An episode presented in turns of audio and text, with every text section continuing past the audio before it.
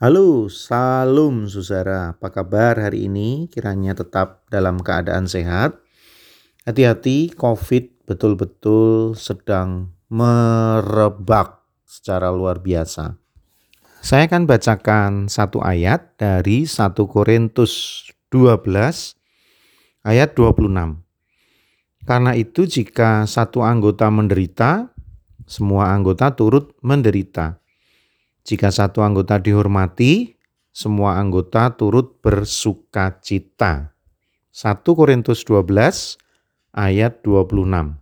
Sangat disayangkan gereja sering kali menjadi seperti stadion sepak bola. Pada saat pertandingan berlangsung, penonton begitu riuh, serempak, semua berteriak berbarengan semua satu suara membela tim yang disukai. Semua berteriak sama, kecewa sama-sama, marah sama-sama, sedih sama-sama kalau kalah gitu ya. Dan ketika gol, riang gembiranya sama-sama. Mereka bisa saling apa tos satu dengan yang lainnya, bisa melompat kegirangan dan beberapa kali saya lihat ya bernyanyi bersama-sama dikomando oleh satu orang begitu kompak dan serempak. Tapi apa yang terjadi setelah pertandingan selesai? Mereka jadi kehilangan kebersamaan.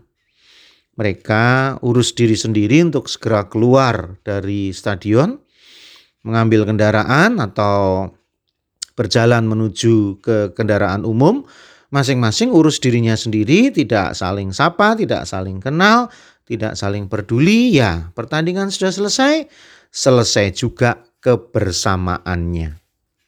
Betul bukan? Gereja sering kali seperti itu. Duduk bersama, bernyanyi bersama, mendengar firman Tuhan bersama, mengucapkan pengakuan iman rasuli yang sama, doa Bapa kami yang sama, menerima berkat yang sama. Setelah itu pulang masing-masing. Ambil kendaraan, ambil motor, ambil mobil, berdesakan, saling berebut mencari jalan keluar, bahkan tidak jarang kalau berserempetan pun bisa saling marah. Setelah itu ya masing-masing tidak ada yang saling peduli. Bahkan bisa saja terjadi seorang anggota jemaat yang berjalan kaki, tidak ada yang menawarkan tempat duduk, menawarkan eh, perjalanan bersama. Di antara kita banyak yang menutup jendela eh, dan ya masing-masing berjalan sendiri-sendiri ke tempat tujuan masing-masing selanjutnya. Gereja selesai, ibadah selesai, selesai juga kebersamaannya. Saya berharap itu tidak terjadi di gereja kita. Keadaan itu berbeda sekali dengan istilah komunitas yang peduli. Komunitas yang peduli adalah sebuah komunitas yang baik dalam satu ruangan maupun tidak dalam satu ruangan, terlihat maupun tidak terlihat, mereka tetap punya ikatan batin. Seperti yang saya baca dari 1 Korintus 12 tadi, kalau ada yang menderita, semua turut menderita. Ada yang dihormati, semua turut bangga, turut bersuka cita. Itulah komunitas yang peduli. Memang tidak mudah untuk memiliki komunitas yang peduli itu. Pertama-tama membutuhkan orang-orang yang dewasa, orang yang memahami bahwa kita saling butuh, kita perlu saling topang, kita perlu saling tolong. Dan sekali lagi, ini urusan orang dewasa. Dewasa secara pemikiran bukan sekedar dewasa secara umur. Yang kedua, membutuhkan alasan yang tepat kenapa saya harus menolong dia. Membutuhkan alasan yang betul-betul benar kenapa saya harus saling tolong.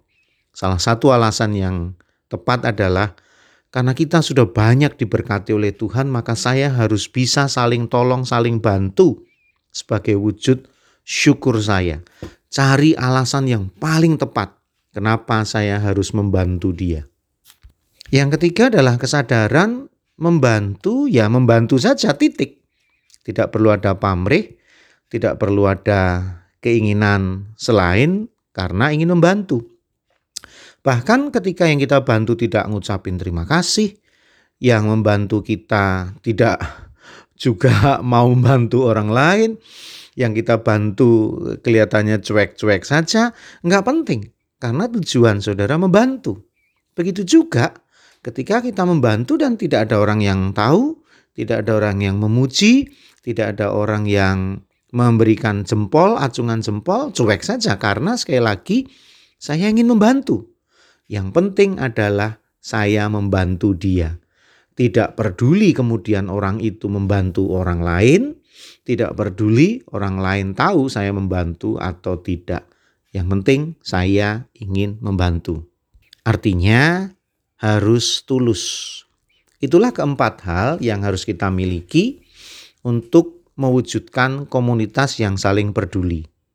Saat ini, ketika COVID sedang melonjak, banyak sekali orang membutuhkan bantuan kita. Dan saudara punya bahu yang kuat, berikan bahu saudara. Ini sebuah gambaran. Bahu adalah tempat orang bisa bersandar. Artinya, berikan apa yang saudara mampu berikan. Dan itu sangat berarti bagi orang yang sangat membutuhkan. Mari hadapi COVID bersama-sama saling peduli. Karena kita adalah komunitas yang saling peduli. Bersama dengan saya Pendeta Yudi dalam Renungan Mas, esok masih ada solusi.